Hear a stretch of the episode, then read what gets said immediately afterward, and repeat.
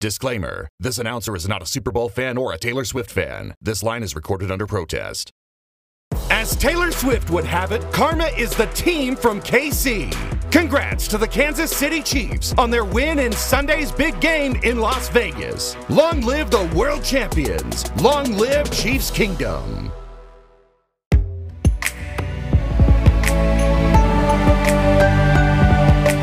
This is a Sagland Original Podcast. Today on the Zachary and Peaches Show. Love is in the air this week, just in time for Valentine's Day. We'll talk about our appreciation for Studio Ghibli and discuss two of their films, Spirited Away and Ponyo. And we go through the anime wormhole to see the story of the secret star system in Interstella 4-5, based on and soundtrack by the Daft Punk second album, Discovery. All this week, February 13th, 2024. Connecting from Orlando and Baltimore, it's all about animation, autism, and everything else.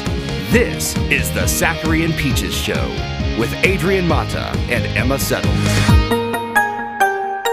Welcome to the Zachary and Peaches Show, folks. I'm Adrian Mata. And I'm Emma Settles. And we hope you folks are recovering or celebrating from the Super Bowl this past Sunday, as of the release of this episode here.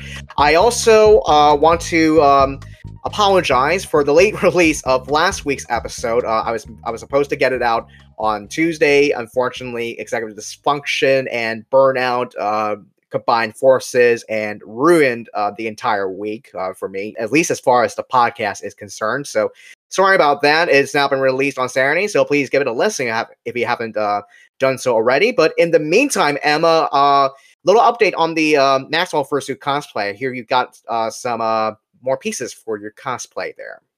Yes, actually. Even though I said last week that he's done, that technically wasn't completely correct. I mean, the fursuit aspect, like the head, the tail, and the paws were all done beforehand. I finished them last week, but I didn't have a designated outfit to wear with him. I mean, again, I have a Don't Starve t-shirt, the limited edition 10th anniversary t-shirt that Clay released last April for, again, the 10th anniversary of Don't Starve. But I wanted to do something like really in character for him. So I went out thrifting this past weekend with my sister and my dad, and thankfully I was able to find exactly what I needed and found a pretty kick-ass, relatively and an accurate suit jacket, vest, and undershirt, and now I'm pretty much ready to go. I had pants I can just wear with the jacket as it is, so I pretty much just needed that. But yeah, everything is good to go with him now. I was in the process of dry cleaning all of my new finds today. And my mom is actually going to help me iron all the pieces too, to make them extra special and nice. So yeah, for the most part, I'm now, I can officially say that the cosplay is done. I will say that, oh my god, he is going to be super, super sweaty to wear. Because not only am I, just wearing a dress shirt, a vest, and a suit jacket and dress pants, but I'm also wearing an incredibly warm and bulky fursuit head. So I am going to be sweating so bad that last day of the con. But again, as long as I have a decent fan, which I can assume that certain vendors at the con will sell, because, most fursuiters walk around with a portable fan as it is, just something, they can quickly use, just stick it in the mouth of their fursuit and get some fresh cold air while they're shooting, as well as, you know, when they take off the head and just, you know, get a nice little blast of air before, you know, getting back into character, quite literally. But yeah, I mean, I'm excited though. I'm really looking forward to this con. I think it's going to be incredible fun. And yeah, if anything, I get to be, you know, not only, you know, the Sona that I've had for 9 years and have loved so dearly, but also the anthropomorphic version of one of my favorite characters, which is also going to be very fun. Especially considering the fact that Maxie's personality and my personality are so different from one another. So kind of getting to put on more of a grouchy old man kind of persona, I think will be a lot of fun. Now, for those tuning in, remind me, is your Maxwell cosplay a full fursuit or a partial fursuit? It's a partial fursuit. So basically, fursuit lingo 101. I'm not going to go into, like, you know, specific types of suits and stuff like that, but basically there are three main types of fursuits. One is the full fursuit, which is the head to toe. Your whole body is covered in fake fur, and you're basically, you know, just a walking stuffed animal. I mean, you are, period, when you're fursuiting as it is, but, you know, you are in a full suit. You are literally covered head to toe in fake fur. And in a partial, there's a little bit more freedom, and it's a little bit more comfortable. At least in my opinion, it's a little bit more comfortable, because the partial suit is basically only a head. At the very most, it's a head, arm sleeves, hand paws, feet paws, and a tail. Or at the very, very bare minimum, it's a head and a tail, or a head, hand paws, and a tail. Peaches is a full partial, which means that she is the head, the arm sleeves, the hand paws, the feet paws, and the tail. Meanwhile, Maxwell is a mini partial, which is just head, hand paws, and a tail. The hand paws I didn't make myself. I actually bought them at the Halloween store. But they're not actual paws. They're like claw gloves, which I figured would be more in character for Maxwell in general. Plus, I can just wear them as a normal cosplay, for that matter, too. So when Halloween rolls around and it's time to go as human Maxwell, I can, you know, just use those to get into character as well, which will be really cool. But again, you know, getting sidetracked here. Though I can also wear Peach's feet paws very easily with Max, because they both have white feet paws. So anyway, I'm getting way too far off into the weeds, as I typically do. But yeah, lingo aside. There is the full suit, partial suit, mini partial suit, which is a little sub-side of that, and then the quad suit, which is literally, you know, basically a full suit, but you're also on all fours the entire time, and your arms are being propped up by stilts. Those are incredibly uncommon, very uncomfortable to wear. So yeah, not a lot of people wear quad suits, but they're really cool though.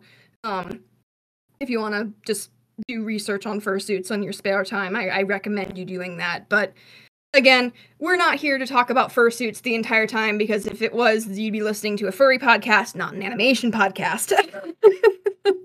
That's your thing. Yeah, exactly.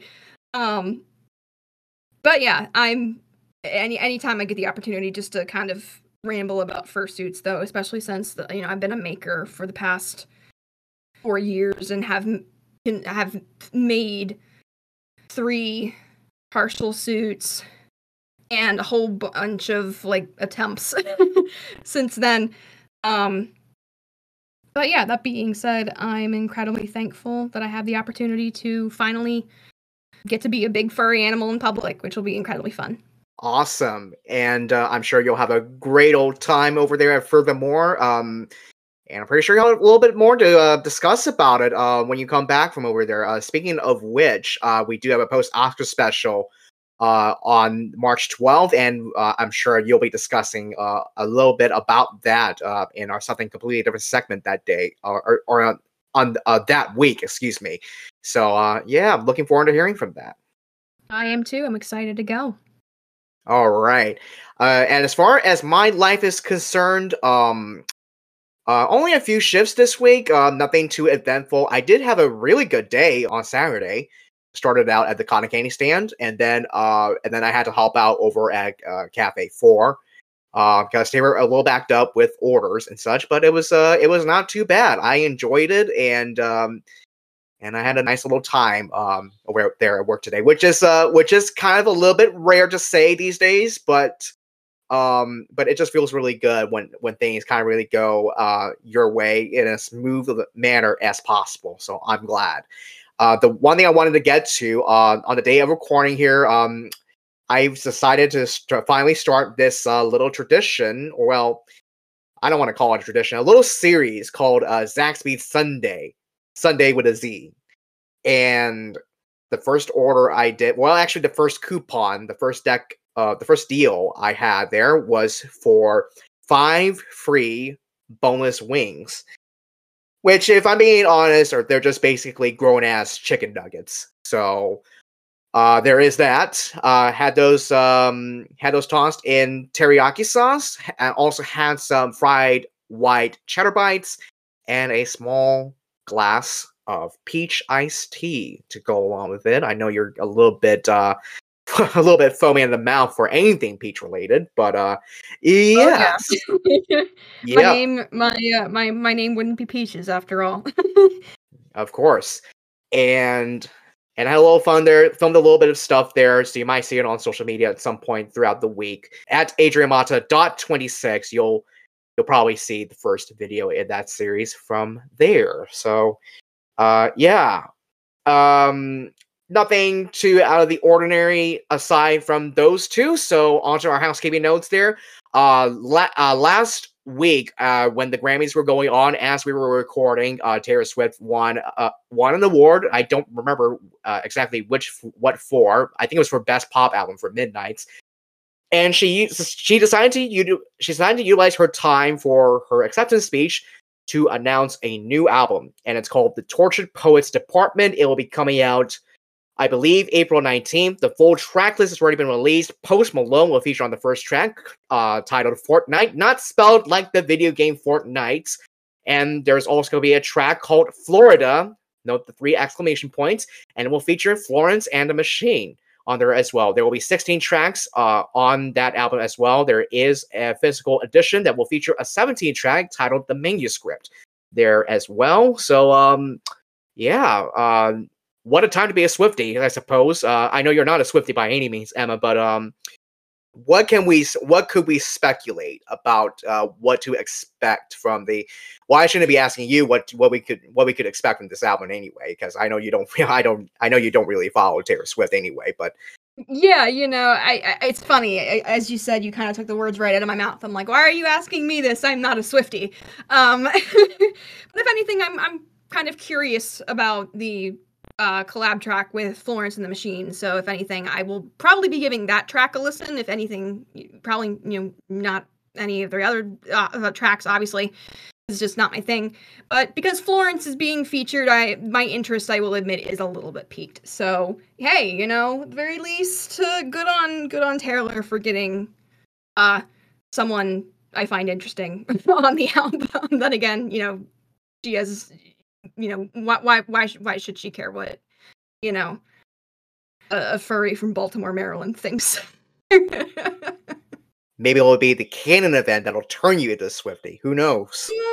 I highly doubt it. I mean, my whole family is super anti Taylor Swift. I'm like, whatever. It's just not my thing. But I have a feeling I will at the very least like that song only because of the fact that Florence is being featured and Florence is hella talented. Yes. And also because I live in Florida. So there you go. Yeah, exactly. So I have an even more little connection to my friend as well. Of course. As we mentioned on the day of recording here, this past Sunday was the Super Bowl between the Kansas City Chiefs and the San Francisco 49ers. We don't have anything to discuss about it at the moment, but we just thought we wanted to let you know anyway. Yeah, go sports, go Chiefs. Yeah, go team. Of course. Go whatever. Yeah. Yeah, again, yep. I could care less about sports. But you know, at the very least, I've heard, at least, you know, in furry circles, that the Chiefs mascot is a wolf. So the Chiefs mascot is a wolf? Yeah, I believe so. Let me just go on Fur Affinity for a second. I had the Wikipedia page there. Their first mascot was War Paint. Now, okay. Cartoon link KC Wolf since 1989. And the first mascot in the NFL to be inducted into the Mascot Hall of Fame in 2006. Very cool. I didn't even know there was a Mascot Hall of Fame, and I'm a raging furry. Yep. Yeah, always. Yeah, definitely. Last week we talked about Coraline.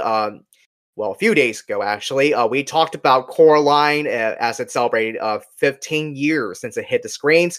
Laika Studios has announced a remastered 3D version of the film to be released to theaters in August of 2024. So it's going to be a little bit exciting for those who have already seen the film. It'll be a very interesting time to relive, you know, those memories of first watching that film for the first time. And for those who have not seen the film before, perhaps it'll be an immersive experience, so to speak, to go into the other world and go through this saga of Coraline Jones and of course, the Beldam. So, you're looking forward to that one, Emma? Oh, absolutely. I mean, re-releases are something that kind of does, you know, it kind of piques my interest. And I mean, I first watched Coraline just from home on my regular TV. So that being said, if I have the opportunity to go see this movie on a big screen, finally, I think it would probably be an utterly phenomenal experience, considering the fact that just everything that I love about Coraline, you know, and especially how visually stunning it is. I think that will be extra apparent, you know, tenfold once it's re-released onto the big screen. I mean, again, this obviously has a number of years of a distance between the release of Coraline and the release of Kubo, but if there's anything that I can gather from watching both the Box Trolls and definitely Kubo on the big screen, having that opportunity, it's that Laika movies kind of demand that, you know, they command the entire screen, and it's like, you know, you kind of have to see them on a big screen in order to really truly immerse yourself in them. I mean, not that they're not immersive on your home TV, believe me, you can get sucked into that world very easily, which is just another thing that I love about Laika. But you know, I think just because of the mastery of this film, I think its presence kind of on the big screen, I think will enhance the film even more, especially as it's being re-released in certain circumstances in 3D. Oh yeah, and I'm sure it's going to be very exciting for the fans of that film to. Well, especially for us, really, to relive watching that film, you know, as it was the first time, and with that remastered 3D element to it, I'm sure it's going to look spectacular up on the big screen there. And finally, next week on the podcast, we are going to have Zachlin Game Night, our first ever game show edition of the Zachary and Peach's show, and been thinking about what the format's going to be like here. Still kind of really devising the exact specifics here, but it's going to be animation trivia here, and I'm very excited to see how that's going to turn out. We're going to have a bit of like a Jeopardy style format for the first round. Then we're going to go into quotes the second round, and then of course our final round just being written responses and such. And of course, this being a podcast, you can listen along and play along as well as we'll have I think 3 contestants, hopefully 4, if we have more than enough people to play along like in the same virtual space here. I'm very excited just to try and get this off the ground here. And of course, Emma, my co-host, is going to be one of the contestants as a part of that episode. So tune in February 20th, wherever you get your podcast. Hopefully I'll be able to get that episode. And then of course, this episode out on time. If not, I'll be sorry. I will be sorry about that. But anyway, Emma, I'm sure you're pretty darn excited about that too. Oh, absolutely. I mean, I'm just like, the second I kind of got this idea when we were discussing, you know, the overall format of this next season of this current season of the podcast, you know, it's just, I don't know. Yeah. I mean, the second I kind of came up with the idea, it just, something kind of made me feel all giddy inside. I mean, I've watched or listened to rather a number of other podcasts that have had similar events go on, basically, you know, animation trivia, just little events here and there where, you know, the hosts can really, you know, goof off and just enjoy talking about cartoons in an even sillier way than they do already. That just really spoke to me. And plus, I guess this could be a little bit selfish in some ways, but my birthday is coming up, and my birthday is going to be the same week as the week where the game episode releases. My birthday is the 24th. So that being said, with my birthday coming up, I figured, you know what? Why don't I just do something fun with my incredible co-host, and hopefully a whole bunch of other really incredible people and fans of animation as well. So yeah, that being said, I am pretty excited, and yeah, if anything, it'll be just a fun way to show off and, you know, to continue my, you know, expressing my love of animation, all while quasi celebrating my birthday as well. Definitely, and a happy early birthday to you as well.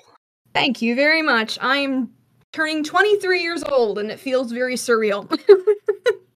Meanwhile, I'm turning a very funny number in a few months here, and if you have watched SpongeBob, you'll probably know what that meant. You'll probably know what it is. 25. Yep. There is actually, as we're recording here, there is an alternate telecast of the Super Bowl airing right now on Nickelodeon. Nate Burleson was doing, I think, doing play-by-play or at least commentary, I think. And then you, of course, have SpongeBob and Patrick up there in the commentary booth as well. So a fun little telecast there.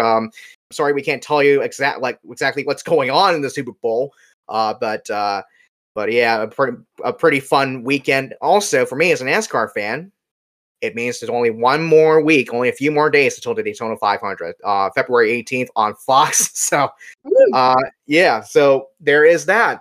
That's our housekeeping notes, and we've got WTN Animation News just around the corner. We'll get to that, and then our discussion on Studio Ghibli and Interstella 4-5 after the break. We'll be right back.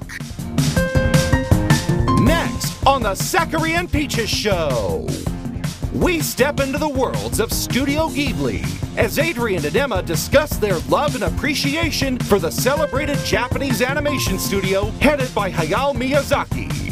And later, we go through the wormhole as Adrian talks about Daft Punk and Toei Animation's Story of the Secret Star System, Interstella 4-5. Coming up after the break.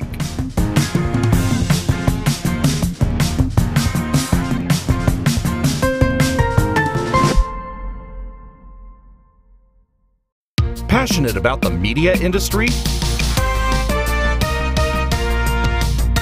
Bring your team to our team at Broadcast Plaza, a Discord community for all media throughout the world.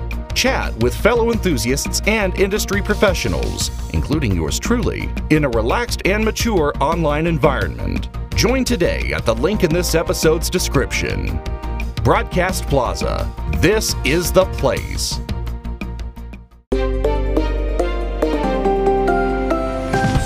WTN Animation News. Filling in for Edvardi Jackson, this is Adrian Mato reporting. Here's what's happening. Funimation, a streaming service dedicated to anime, will shut down in April of this year. The news was announced by its parent company Sony, and it follows the consolidation of VRV, Funimation, and Wakanim into Crunchyroll's holding company in 2022. Crunchyroll, another anime streaming platform that is partly owned by Sony, will be the new home for some of Funimation's content, and viewers will be able to migrate their data until the latter's app and website shut down on April 2nd. Coyote vs. Agby, an unreleased comedy movie starring the iconic Looney Tunes character Wile E. Coyote, might be cancelled after all. Warner Bros. Discovery rejected deals and bids for the film from Prime Video, Netflix, and Paramount, effectively allowing them to shelve and delete it, and once again claim it as a tax write-off. On X, there have been trending posts that are calling for online personality Mr. Beast to buy the rights to the film and release it on his YouTube channel. But as of this report, such a deal has not materialized. Finally, a new trailer for Illumination's Despicable Me 4 was released for the Super Bowl this year, showing the minions getting up to loads of shenanigans with artificial intelligence. The trailer is dubbed Minion Intelligence and makes light of the hype surrounding AI. The trailer is available to stream on YouTube. Despicable Me 4 will be released to theaters on July 3rd. And that's the world of animation as of Tuesday, February 13th. The news continues with WTN News Audio on Friday, where you can get the latest in international, national, and tech news. You can also get the latest headlines all the time at www.theworldtelegram.news. Now, though, it's back to the Zachary and Peaches Show, which resumes in just a moment.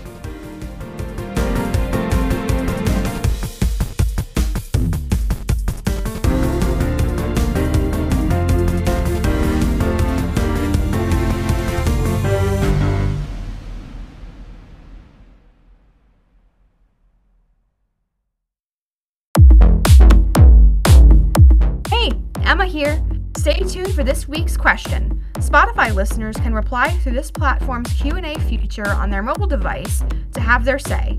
You can also reply on Adrian's profile at AdrianMata26 on DeviantArt and Tumblr, this episode's recap entry on both platforms, or through our show's Instagram and Threads accounts at Zachary and Peaches with your thoughts. We can't wait to hear what you have to say.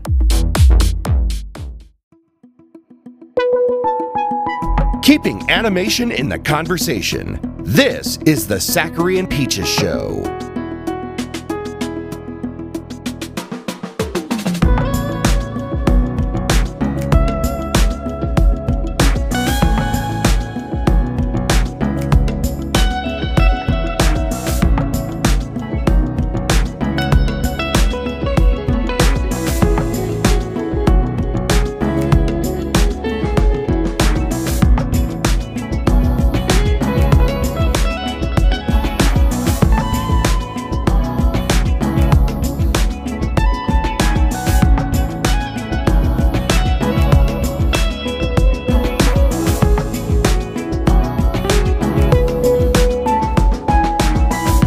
Alongside Emma Settles, I'm Asia Mato. We're back with the Zachary and Peaches Show, and with Valentine's Day this week, our love and admiration for animation goes no limits, especially when it comes to Japanese anime, and of course, one of the venerable, legendary names in the animation industry is, of course, Studio Ghibli, and one of its directors, Hayao Miyazaki. Oh my gosh, yeah. I mean, just, again, sort of kind of branching out into what you know, how I normally start out segments with, you know, a bit of a personal connection. But I will definitely let you in on a little secret. I was, I would say, a pretty reasonable otaku as a kid. You know, mostly like children's anime and 90s stuff.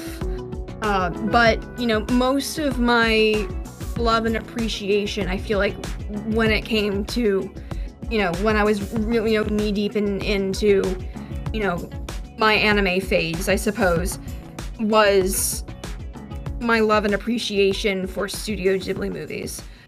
And that obviously came about when I believe like 8 or 9 years old or something along those lines. And my mom took me to go see Ponyo in theaters. And my sister and I were just absolutely, utterly floored. And from the, I mean, personally, I had never seen 2D animation specifically, you know, that beautiful before. And I mean, again, seeing Ponyo on the big screen, I think was definitely, at least personally, kind of a very eye-opening experience. And even though I either, depending on my age, I either, you know, was still kind of like in that floaty stage of deciding, you know, maybe I want to do animation and, you know, art for a living. But, you know, I'm a kid, so, you know, why focus on that too much?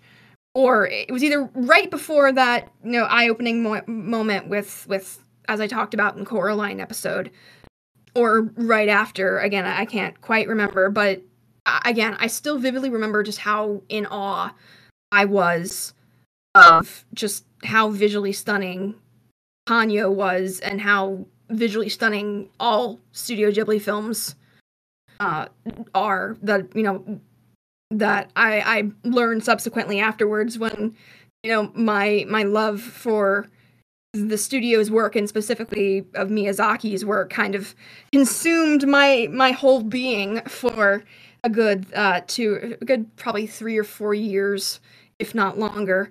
And even though I am, I'm kind of, a little bit out.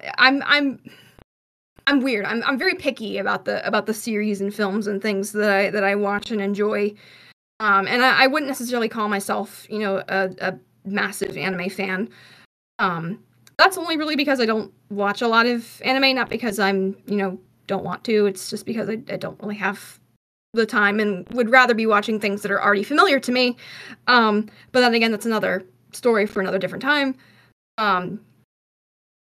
But, you know, my love of Studio Ghibli, I feel like, has remained constant throughout my life. It's just, you know, something that I keep with me in my heart as not only this, you know, piece of my childhood, but also, and, you know, just how much of a level of love and care and happiness that this studio's body of work brought to me, but also just, you know, looking back on these films and giving them, you know, constantly rewatching them, even as an adult, you know, I noticed more and more about it, and I'm just utterly captivated by their overall overarching messages of just of love and of care and of just incredible storytelling.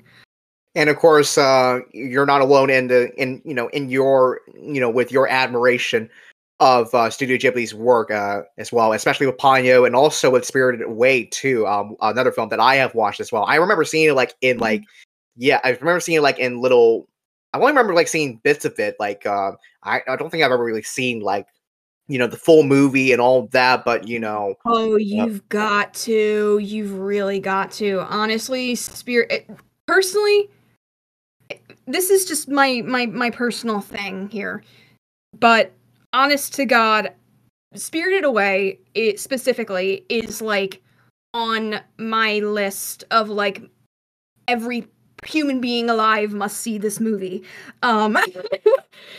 Just because of it's a feat of animation, and it shows the mastery of Studio Ghibli, and not only visually but also through its themes and its storytelling.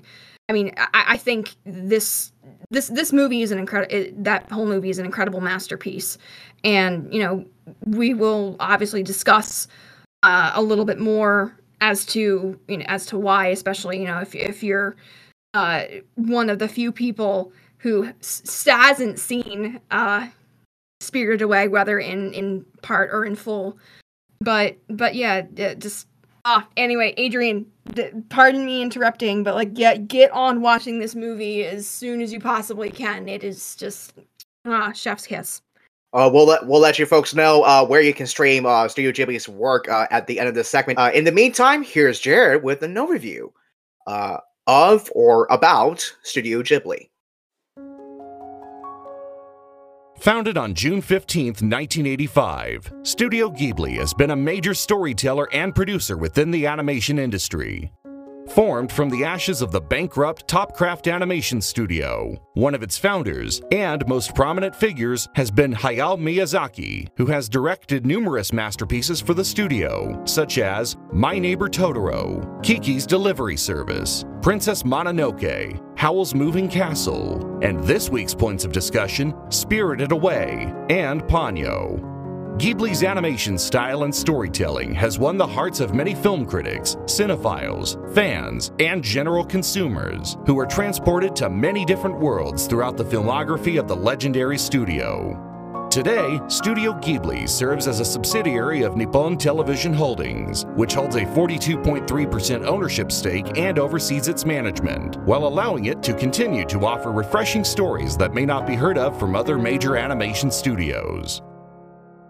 Thank you, Jared, and I guess what I want to get to first here is the general animation, I guess, with animation and production here, and also with aesthetics as well, because obviously Japanese anime has this unique quality and unique aesthetic to it that has been achieved by a wide variety of studios based in the country, but nobody, I don't think anybody does it like Studio Ghibli and Hayao Miyazaki, especially with his work and with all the films that were mentioned by Jared, and also many more that were mentioned during that overview there. So, what about the animation and production that you haven't really quite touched there during our little intro there to Studio Ghibli?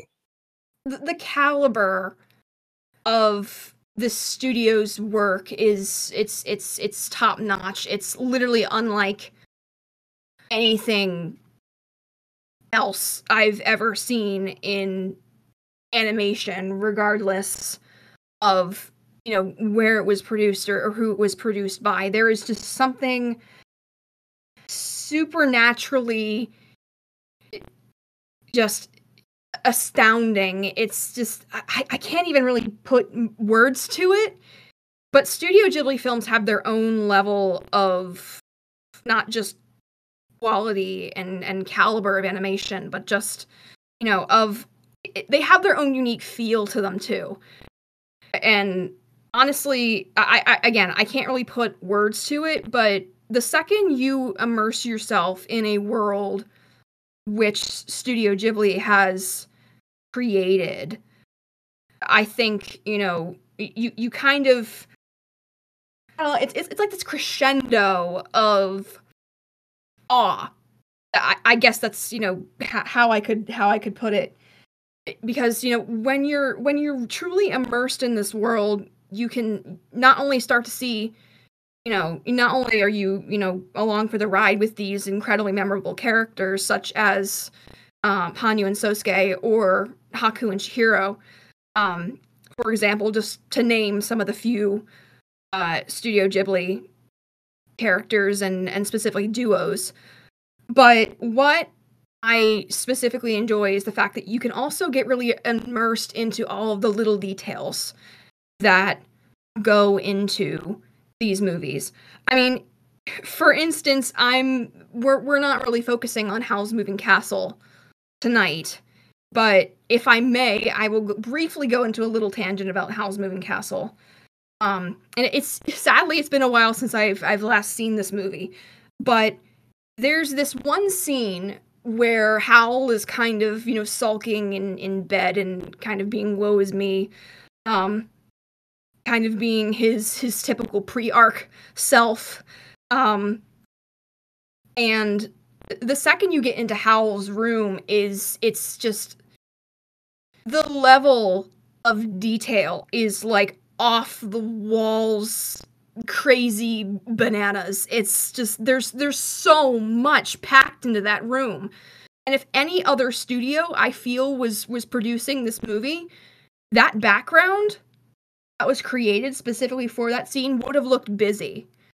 You know, there were so many things that could have, you know, reflected light or could have had specific, you know, could have, you know, drawn your eyes to those specific things, and you would have almost forgotten about the interaction between the characters in that scene, specifically with Howl and Sophie. But, you know, the thing about Studio Ghibli is that it finds a way to make not, you know, everything it touched turns to gold, and everything it makes is just astoundingly beautiful. And they have a phenomenal way of understanding not just, you know, composition in general, but also of the world building and of the settings with which their characters live. So, you know, again, that being said, I think by keeping that space as cluttered as it was, even though there were so many little intricate details going on that it was, you know, in some ways you could very easily get lost in that scene. What was most important was right in front of you, was the interaction between the characters. So, yeah, I think props to them for not only making a cluttered scene feel, you know, very organic and not feeling, you know, not feeling that level of anxiety when you watch it necessarily, but also, you know, really creating characters with which the audience is so invested in that, you know, the beautiful world building almost becomes something that, you know, enhances the story rather than detracts from it. I mean, I think with any Studio Ghibli film, they're one of these studios that creates countless amounts of movies where you can't just watch them once and expect to see everything. There are so many little hidden details, callbacks to previous movies, or calls to future movies, or little nods to other elements of not only Japanese pop culture, but also even a little bit of the US animation industry as well, I believe. It creates such an incredible amalgam of visually beautiful scenery and incredibly detailed and fascinating characters that, you know, when you watch one of their movies and you watch them a certain way, you know, you can almost kind of say, okay, you know, the next time I watch this movie, I'm going to specifically focus on the movement, the body language, and the personality of this character, or I'm going to focus primarily on world building and of and, you know, look at some of the details and the backgrounds, you know, kind of, now that I have the story and the characters kind of familiarized, now I can finally take that opportunity to just gaze at the beautiful handiwork that is this movie again, almost kind of like, you know, how, like you're inserting yourself back into a state of watching the movie for the first time, except you know the story, and now it's just time to kind of soak in all the other little details and the Easter eggs and just the beauty and the fun that is, you know, watching a Studio Ghibli film, specifically as a feast for the eyes. Again, this studio's work is on like a whole other level. And I keep saying it, but I don't think there truly is any other studio that can just produce not only, you know, incredible movie after incredible movie after incredible movie. Like, honestly, I can't name a single Studio Ghibli film that's quote-unquote bad. Like, there's no such thing as a bad Studio Ghibli film. Like, I just can't. It almost feels unholy or disrespectful to say, you know, oh, you know, that one movie was, you know, that movie was mediocre. No, it wasn't mediocre. It was just different.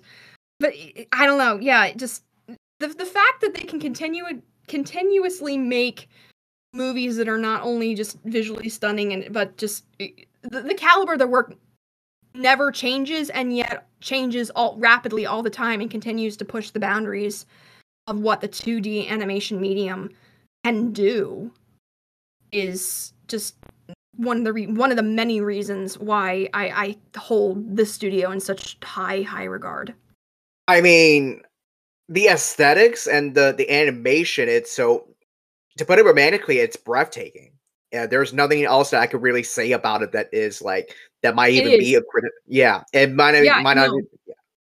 Be, yeah. There's I can barely provide like there's barely any person's work where I can, you know, just sit and watch it and keep saying that, you know, there's, again, part of me is like, you know, every filmmaker has a movie that, you know, didn't do so great or, you know, wasn't as good as the others. Like, I can't say that about Studio Ghibli. Like, there's no critiques. And I again, maybe if I sat down and really, you know, thought critically, maybe I could come up with a few things, but I feel like they would be nitpicky as opposed to true structural issues. You know what I'm saying? Yeah, I get what you're saying. Yeah. But yeah, I mean, as you said, agreed. Just if I can describe Studio Ghibli's entire body of work in one word, it is, as you said, breathtaking. Like there's really no other feeling like it. I mean, I'm comparing apples to oranges here again to kind of use one of my favorite sayings. But I mean, if you think about like the craft and the artistry of like a Laika movie, for example,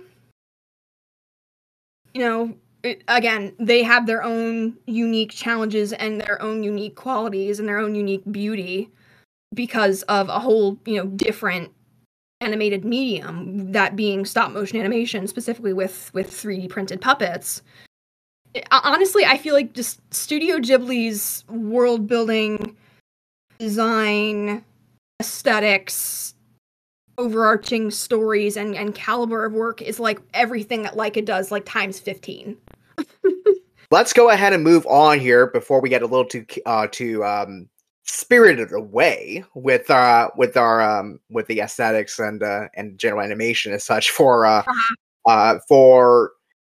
Studio Ghibli here. Let's go ahead and get into like, I guess, I haven't marked on a story analysis / breakdown, but I think we'll go into like, I guess some of the themes and thematics, for, I think, from two of their works here, Spirited Away and Ponyo, as Jared mentioned. And, Spirited Away is kind of this story. It's the kind of genre that I feel like best fits this movie. It's called, and forgive me for butchering the pronunciation, isekai.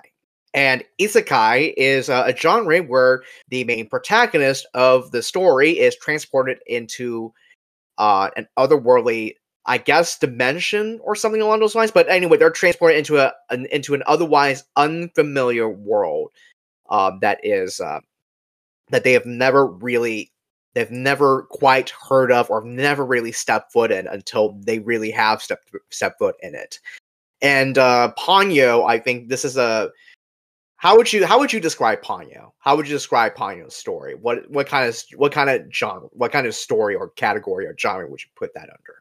The thing about Ponyo is that it's very hard to kind of classify being one thing. I mean, I think it's kind of hard to even necessarily classify Spirited Away as being one thing too, but I think if you had to, that specific, you know, fish out of water kind of scenario is a perfect, you know, sum up of it. From the things that I have heard, you know, about the inspiration for the story and such, obviously kind of, as I said, drawing on both Japanese as well as Western fairy tales and folklore. I believe, at least partially, it was discussed that Ponyo was at least partially inspired by the original Little Mermaid tale, like the Hans Christian Andersen version, and not, you know, the one that Disney made popular. Obviously, Ponyo has a much happier ending again. But if there's any way I could describe Ponyo, I think it truly is a fairy tale. It because it has a lot of the hallmarks of a fairy tale. You know, it also kind of, it has almost like a Frog Prince sort of vibe too as well, especially because, you know, at the end of the movie, not to spoil it, my apologies to anyone who hasn't seen it before. Again, please do if you haven't already. But you know, Sosuke was supposed to kiss the bubble that Ponyo was being kept in order to keep her human, keep her with him, and also, I believe, even keep her alive. Because, you know, the thing about Ponyo is that she was initially a fish, was granted the ability to turn into a little girl to be with the young boy who saved her and who absolutely adored her, and she adores him back. And then she slowly, you know, starts to revert back to her initial fish form. However, is, you know, granted that gift of being human by a sort of a true love's kiss of sorts. You know, Ponyo and Sosuke have such a sweet and tender relationship. I feel like, you know, the thing about Studio Ghibli is that, and what's really appropriate, you know, with this being the Valentine's Day episode, is that Studio Ghibli, I feel, really knows how to tell a love story. And it's not just, you know, a romantic love story, but a love story about family, a love story about acceptance of self, a love story, you know, about loving others and protecting others. I think, you know, Ponyo kind of exemplifies that, because you could very well easily read, you know, Ponyo and Sosuke's relationship as sort of being like Ponyo has a crush on him, which is really cute if you think about it too, because, you know, you can think back to, you know, young love and that kind of thing, especially since, you know, I believe they're like four and 5 years old. So, it, you know, Ponyo being Sosuke's, like, first crush or whatever the case is, which is just really cute. But at the same token, though, the thing about them is you could also read their relationship as being, like, brother and sister, especially as, you know, once Ponyo is sort of gifted humanity, the ability, and she, you know, turns human and stays with Sosuke for an extended period of time and helps him find his mother, who has since gone missing during the events of the film. You know, I think their reliance on each other can also sort of read as, you know, Sosuke being a sort of old, like maybe an older brother or like a twin brother kind of feel, and his level of love and wanting to protect Ponyo and Ponyo wanting to protect him is just, it's off the rails, like, heartwarming. So, yeah, I mean, that being said, I think, again, another reason why I feel like Studio Ghibli is a perfect example for a Valentine's Day episode. But, again, the long and short of it, I think Ponyo really, truly is a story about love, first and foremost. True love keeping you, you know, keeping you grounded, keeping you who you are, but also, you know, in the midst of adversity, kind of keeping you with the people that you love and keeping love alive and together, even in the midst of challenges. I think it's just incredibly, that message, I think, reads loud and clear as you watch this movie. And, I mean, I guess a little aside here, but Studio Ghibli does, I guess, kind of likening back to Laika again, Studio Ghibli and Laika both have this love of telling stories about kids and teenagers. And again, that's the reason why I love both of their bodies of work specifically, is that because they were specifically created, these protagonists were specifically created to be relatable to kids and to teens in specific parts of their life. Because, I mean, ultimately, even Spirited Away can kind of has a little bit of a coming of age sort of notion to it. I mean, Chihiro is starting her new life in a new town. She's moved away with her family, away from all of her old friends, and is soon sort of whisked away to this alternate dimension and is tasked with finding and saving her parents, as well as escaping so that she can go back to the life that she once knew. Ultimately, you know, she's sort of obviously growing and evolving as a protagonist as she's surviving working at the spirit's bathhouse in this alternate spirit world, which her and her family sort of intrude upon. Again, not to sort of take a different direction with talking about Spirited Away when we're primarily talking about Ponyo right now. But yeah, again, I feel like just it's sort of hard to sort of, you know, pin down any Studio Ghibli film as being one specific thing. But yeah, again, I think we've pretty much nailed it. I mean, right out of the park. It's mostly fish out of water stories, coming of age stories, and just stories about love. Now, what about Spirited Away? I mentioned it being a story where this protagonist is transported to another world of sorts, and I feel as though I remember having some themes about, you know, trying to get back to one's own loved ones and all that, and, you know, trying to remember your own name, and, you know, remembering who you are as well. But then again, it's been a long time since I've seen that film. So so what do you remember about this film here? Like, what themes did that one explore?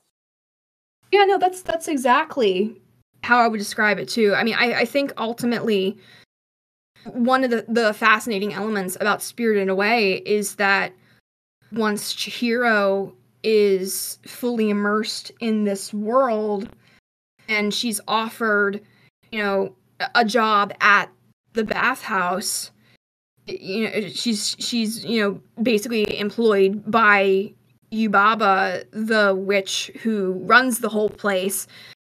The thing about that is that her identity in some ways has been sort of taken away from her, because her name given in the spirit realm now is Sen, and that's how she was expected to respond to, you know, while she was doing her work. And, you know, in a way it was almost like, you know, slowly but surely under, you know, Yubaba's kind of minor form of magical manipulation, you know, whatever you want to call it, her spell, you know, she ultimately wants people to forget who they are in the midst of committing to working at the bathhouse with all the different spirits. I mean, if you even want an even more literal example of this, Chihiro's parents were literally turned into pigs once she sort of stays past her welcome in the spirit world, after her and her parents sort of intrude into it. So, you know, that being said, her name was stolen from her, but her parents' humanity was kind of taken from them as well. So that being said, you know, the whole story is basically about remembering and maintaining your identity, not only, you know, just your principles, where, you know, who you are, where you came from, you know, what you want to be, but also, you know, in a literal sense, with, you know, everything down to, you know, saying, you know, I have a name, this is my true name, and, you know, even the point where, you know, I'm human.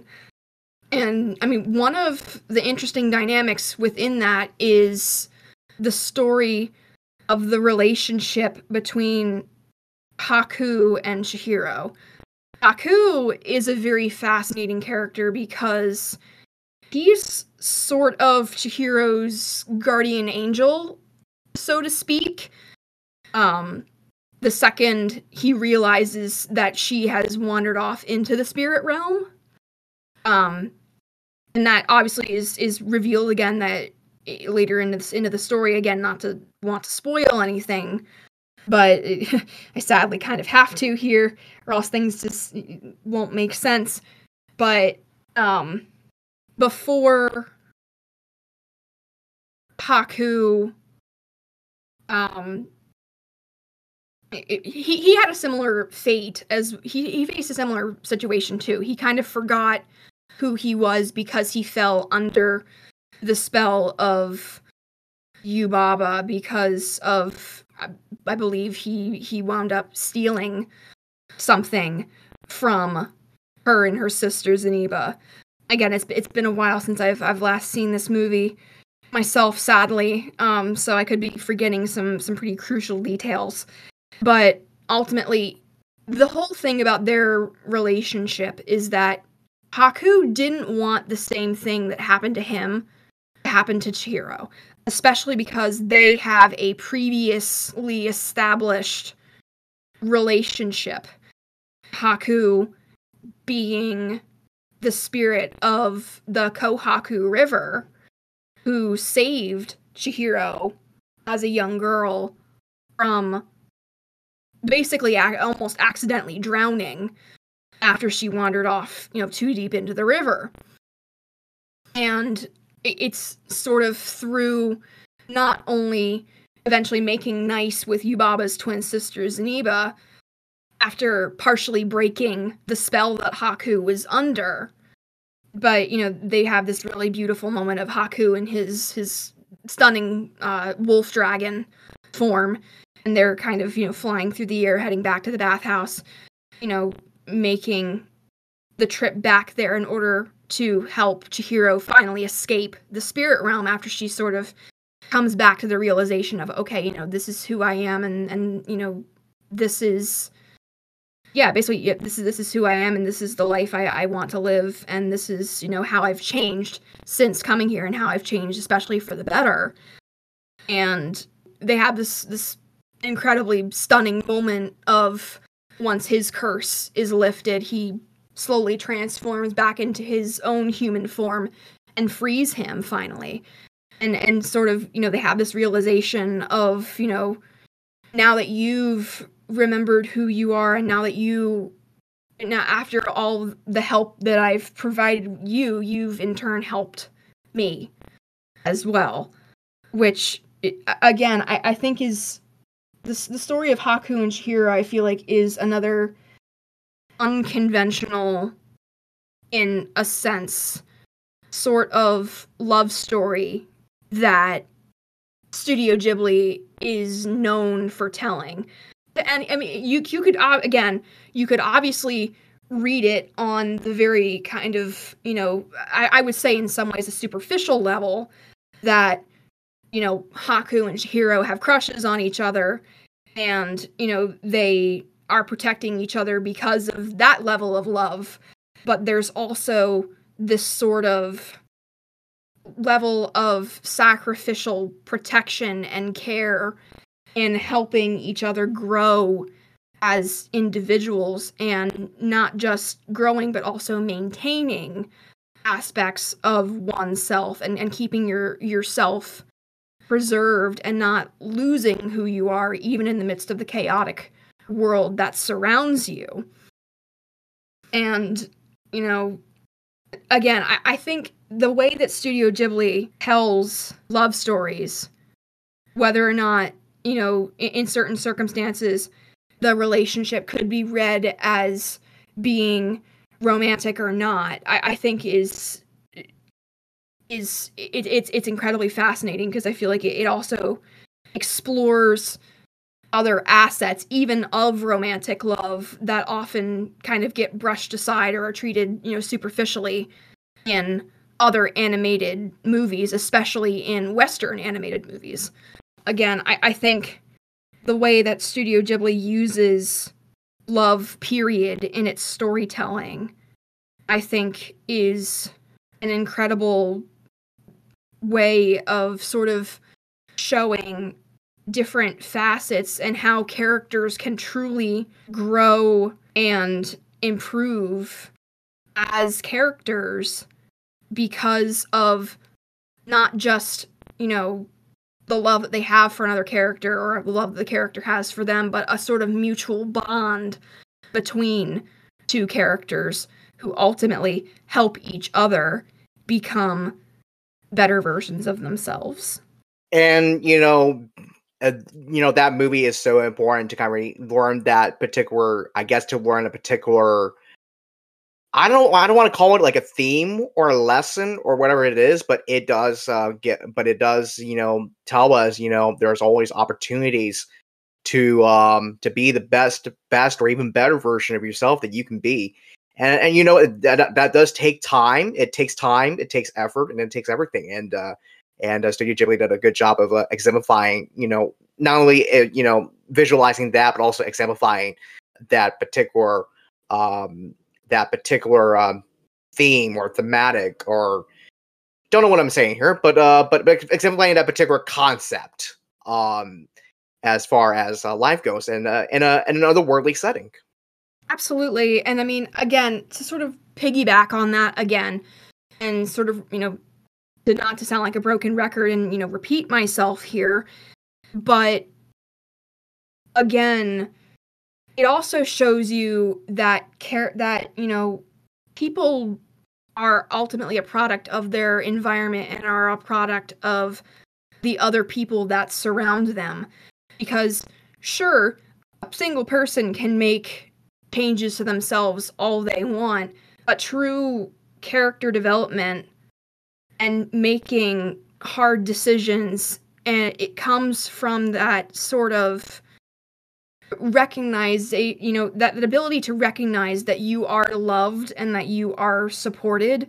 And when you truly have someone who has your back and who is in your corner and who wants you to improve, I think is incredibly important and incredibly instrumental towards lasting, important change.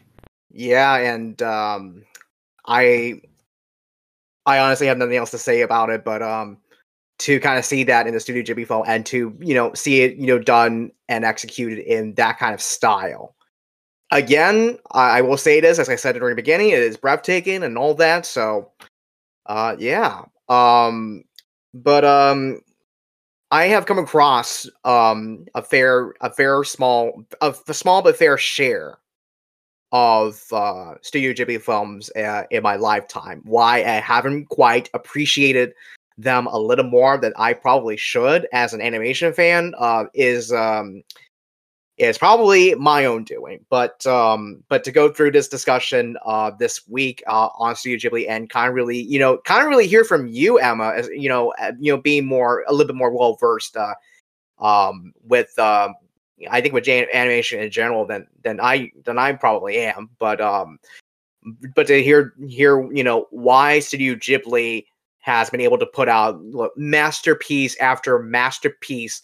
And every masterclass of storytelling and visually and auditory and everything.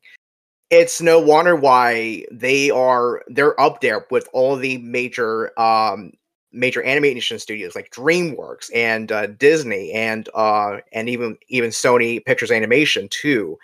Even those studios that I mentioned, even sometimes they have their duds and all that, but Studio Ghibli, they are on a whole other benchmark that, having said that just now, it feels a little unfair to kind of really compare them to the other major animation studios that are based here in North America and even elsewhere too. So it's just been a fun little discussion. Well, for me to kind of really hear about Studio Ghibli, from your vantage point and to hear more about, what makes their creations like tick, like in that certain style, in that certain with the certain choices they made, especially with Hayao Miyazaki as well. Why we haven't really mentioned his name that often is beyond me, but and just an amazing Japanese tour de force in animation. That's all I have to say about it.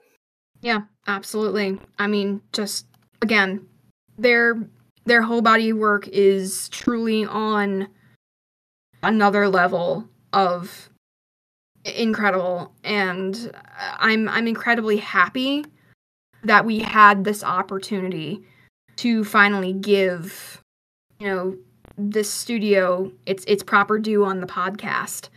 So yeah, again, just absolutely incredible work by Miyazaki and by everyone else who works on these incredibly stunning, beautiful, amazing movies. And yeah, it was just, if anything, again, it was also just really nice to talk about another thing that had such a grip on, such strong grip on my heart and a strong influence on, you know, my own methods of storytelling and you know, all of that as an artist, because I mean, I don't think I truly give Studio Ghibli enough credit for just how much they've truly influenced my own work. And again, as I keep saying, I'm happy that we finally, you know, decided to do it right here on the podcast. And especially on the heels of The Boy and the Heron, also directed by Miyazaki, and from Studio Ghibli, having already won the Golden Globe Award for best animated feature, or I guess the equivalent of that for that particular award ceremony, and also being nominated for best animated feature for the Academy Awards. So, a great time to discuss about Studio Ghibli's work in general. So. Yeah, very absolutely. Yeah, and I mean, yeah. I know you're rooting for Nimona, and I kind of am too. But a huge part of me is crossing my fingers, like, please let The Boy and the Heron be Miyazaki's second Oscar. I think that would be a triumph. What was his first Oscar, by the way? Just for us fans to you know, recollect our memory here. Spirited Away, one of the wonderful movies that we focused on during tonight's right, show. Of course, yeah. Hopefully did as much of a justice as we could, you know, to give Studio Ghibli their flowers and their, you know, their our love and admiration for them, especially during award season as well. You can stream all of Studio Ghibli's works through the streaming service now known as Max, and they were also able to purchase digitally and I think also physically as well through various retailers. When we come back, we're going to jump through the anime wormhole and travel to an otherworldly alien planet as we explore the story of the secret star system. That's Interstella 4-5. And we'll be right back.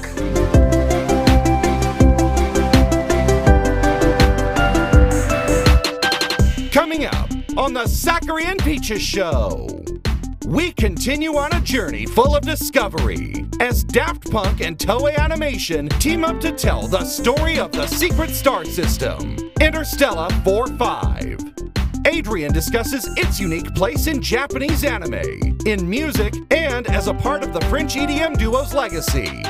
Celebrate and dance so free next.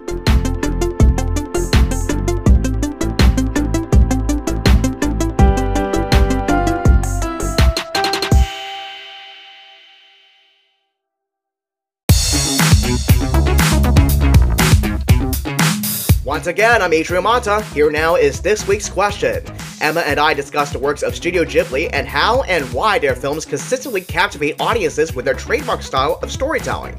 This week, we want to know what your favorite film was from the legendary studio.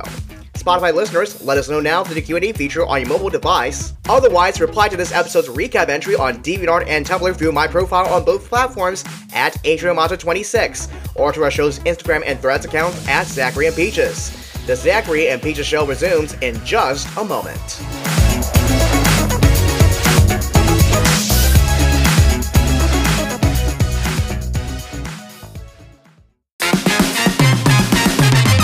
We love animation, and we certainly do love talking about it. So why not put your knowledge to the test? Join me, Adrian Mata, and play along as contestants read for bragging rights to tell the world they know their animation. And hopefully, we'll have one half a good time along the way. Hopefully. Sackland Game Night, only on the Zachary and Peaches Show. Tune in February 20th, wherever you get your podcasts. Animation, autism, and now everything else.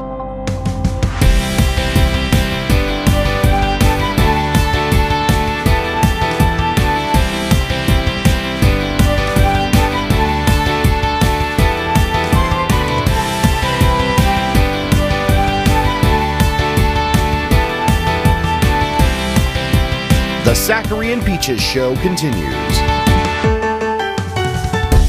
Welcome back to the Zachary and Peaches Show, everybody. And now on to our something completely different segment, which technically isn't completely different after all, especially since we are still continuing with our anime theme of the night. So, yeah, that being said, Adrian, why don't you get started on telling our lovely listener a little bit about Interstella 4-5, which I understand is primarily based off of a specific Daft Punk album. Yes, and it is actually their second studio album called Discovery, which was released in 2001. The film itself was released 2 years later. I believe it took them like a couple of months to, I think every standard like traditionally animated Japanese anime, it takes them like it could take them like a few years to produce the whole thing, but yeah. And Interstella 4-5, the story of the secret star system. Nope, the fives there in place of the S's. This is of course soundtracked by and also based on Daft Punk's, as I said before, Daft Punk's second studio album. I was about to say solo. Second studio album, Discovery. And to give you a little background here. Well, actually, I'm not going to give you a little... I'll actually give you a little background after Jared tells us a little bit more about this movie. Soundtracked by celebrated French EDM duo Daft Punk and based on their sophomore album Discovery, Interstella 4-5 focuses on a band of blue-skinned aliens from an otherworldly planet.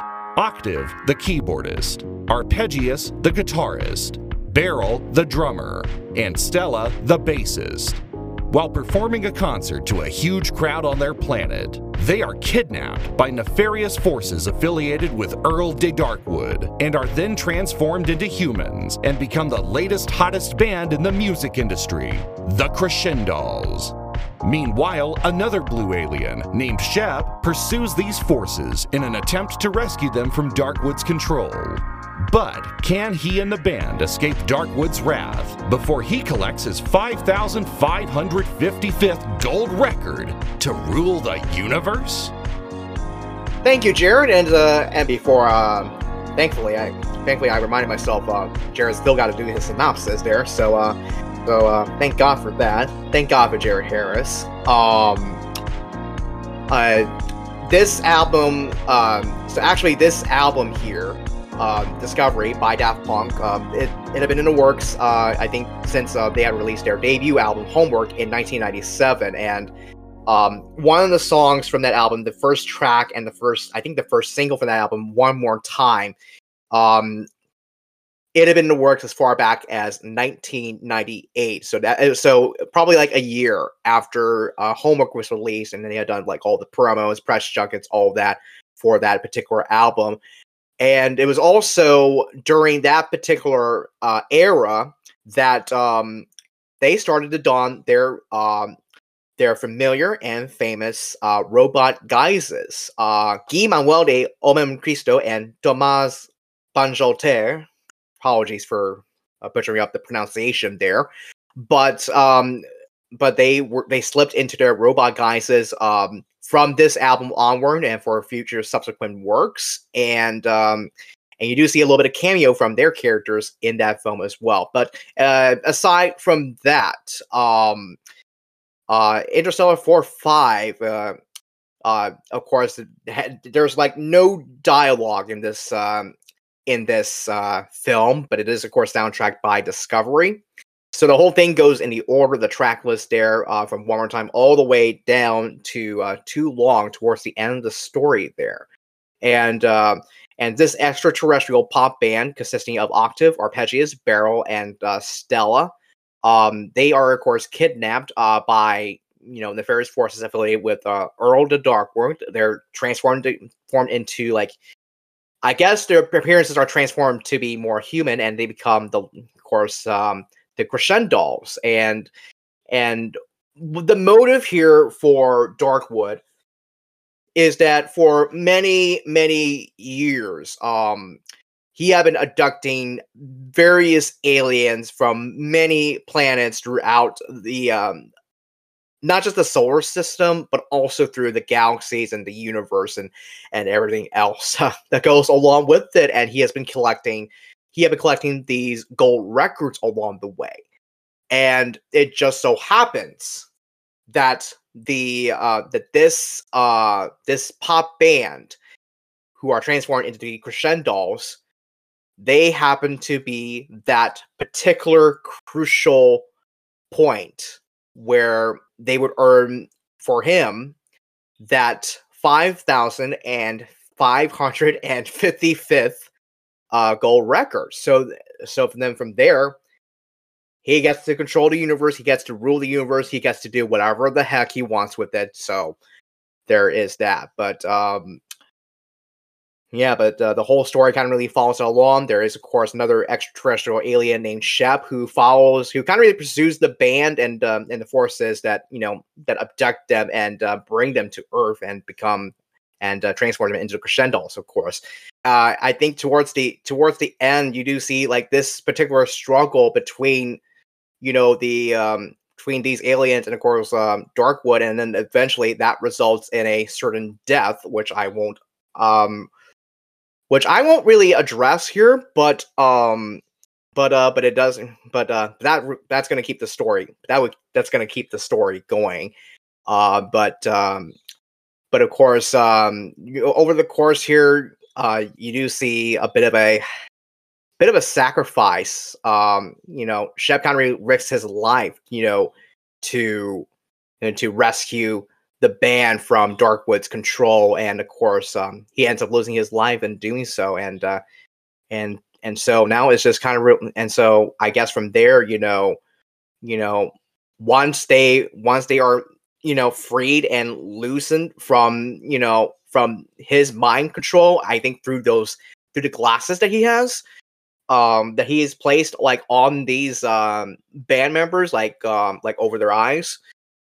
They go to his manor, and of course, we see that he's been collecting gold records, trying to rule the universe, all of that, and then of course, little strife going on here and there that I can't really quite describe, but it does eventually end up in Darkwood's death. The manor, kind of really descent, like collapses onto itself, and then of course. The aliens, they're trying to get back home to their planet. And of course, once the public kind of really finds out about, their true origins, they kind of really hatch up a plan to go ahead and, send them on their way home. And they're able to do that and send them back to their home planet, but not before, Darkwood's spirit comes and, tries to involve and, trap and, curse this band once more, but it's the spirit of Shep that keeps Darkwood's spirit at bay, and and then from there we got to see them perform for their own kind once again, and that's pretty much about it as far as this story goes. But of course, this story is kind of really a collaboration between Daft Punk and Toei Animation, and of course.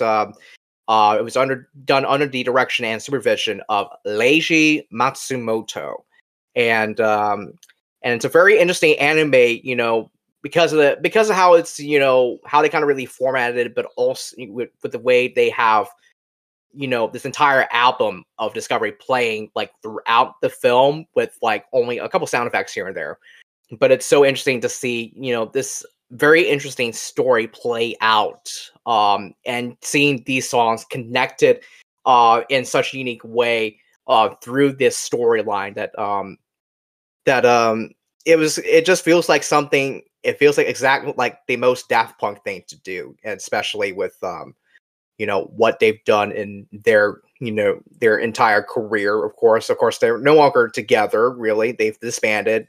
Tomas and Guy Manuel.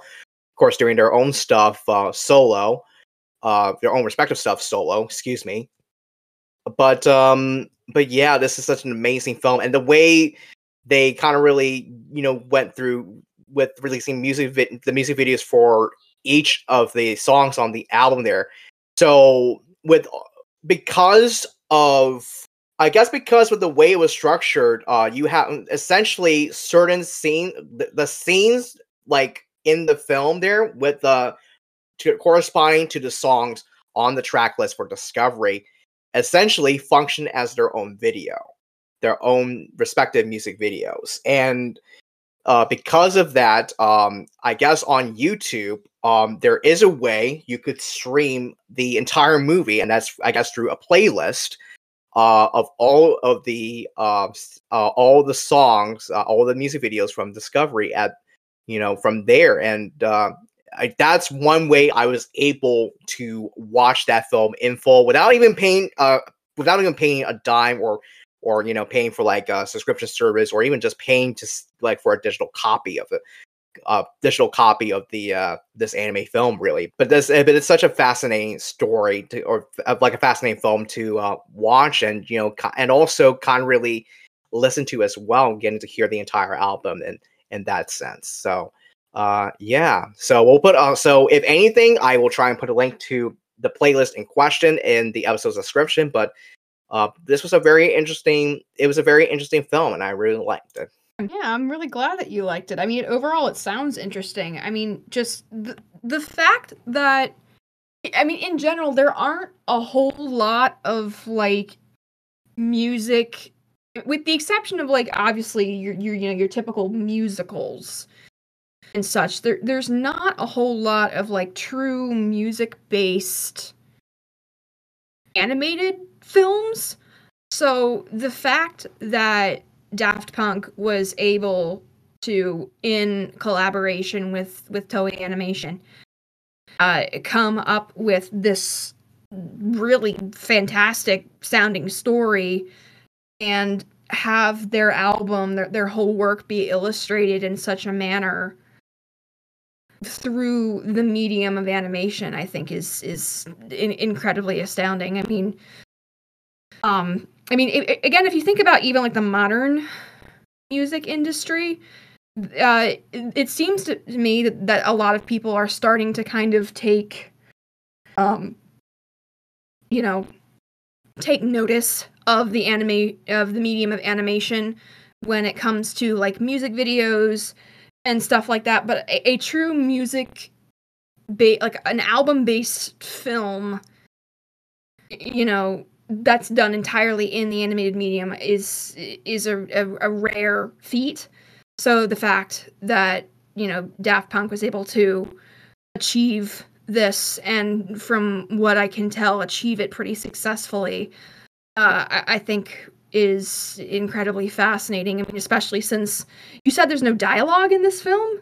There is no dialogue, but there are some vocals on certain tracks on the Discovery album that appear in the film. That's insane. I really like that.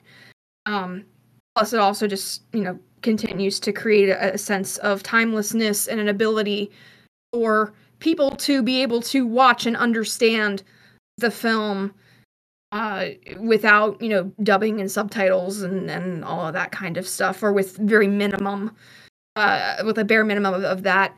So yeah, again, props to Daft Punk for finding a way of doing this and making it work as well as they did. Yeah, and especially to Toei Animation and Leiji Matsumoto as well, because absolutely. Because they were able to work with them and bring this. Bring their story, I guess, to life. Of course, with Leiji's, with Matsumoto's contributions to this story as well. That being said, that's gonna do it for the Snack Green Peaches show this week. And next week it is game night after, of course, the Super Bowl. I guess we're gonna release this after the Daytona 500. It's gonna be game night. Or game day, however we're gonna do this here, but nonetheless, Zachlin game night on the Zachlin Peaches show, animation trivia and all of that, and I'm just hoping we're gonna have a lot of fun doing it, and I know you're gonna be, you're gonna be competing as one of the contestants as well, so it's gonna be pretty exciting. Absolutely, yeah. I mean, again, this is something that I've wanted to do for a while on the podcast, so the fact that we're gonna try to test this out. This initial go around I think it's going to be a lot of fun. It's going to be a barrel of laughs, and ultimately, I feel like I know, you know, at the very least, you and I have briefly talked about this before, and, you know, basically nothing is off the table. Pretty much everything that we've talked about, at least, you know, the animated mediums that we've talked about both in main segments as well as SCDs will probably be, at the very least, potential topics. So that being said, you'll probably be hearing a lot of specific names drop and references drop here and there. Everything from Sheriff Callie to Corpse Bride.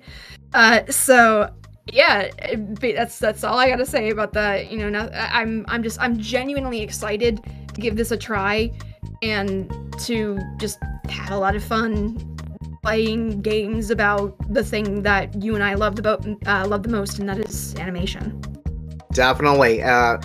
And I'm also going to be hosting this one as well here. So who knows what could happen here? Of course, you know, I got you. We'll have a few other friends come along and you know, to test their knowledge on animation as well. So until next week, for right now, I'm Adrian Monta, and I'm Emma Settles. We'll see you for game night next week, folks. Goodbye for right now. Bye.